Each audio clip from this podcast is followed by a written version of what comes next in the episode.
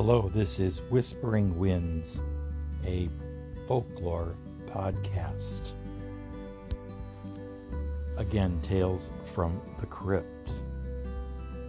Today I'd like to talk a little bit about the story of Catherine Mattel, who seems to haunt the area between Bluff, Ruby, Center, Jefferson Street. She was a member of the St. John's Catholic Church.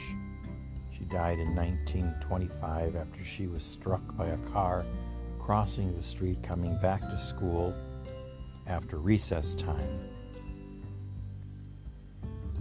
Parishioners here at St. John's and in the neighborhood talk about little Catherine, who seems to be a benevolent little child who likes to invite people, especially children her own age, to partake in games, running, jumping, bike riding.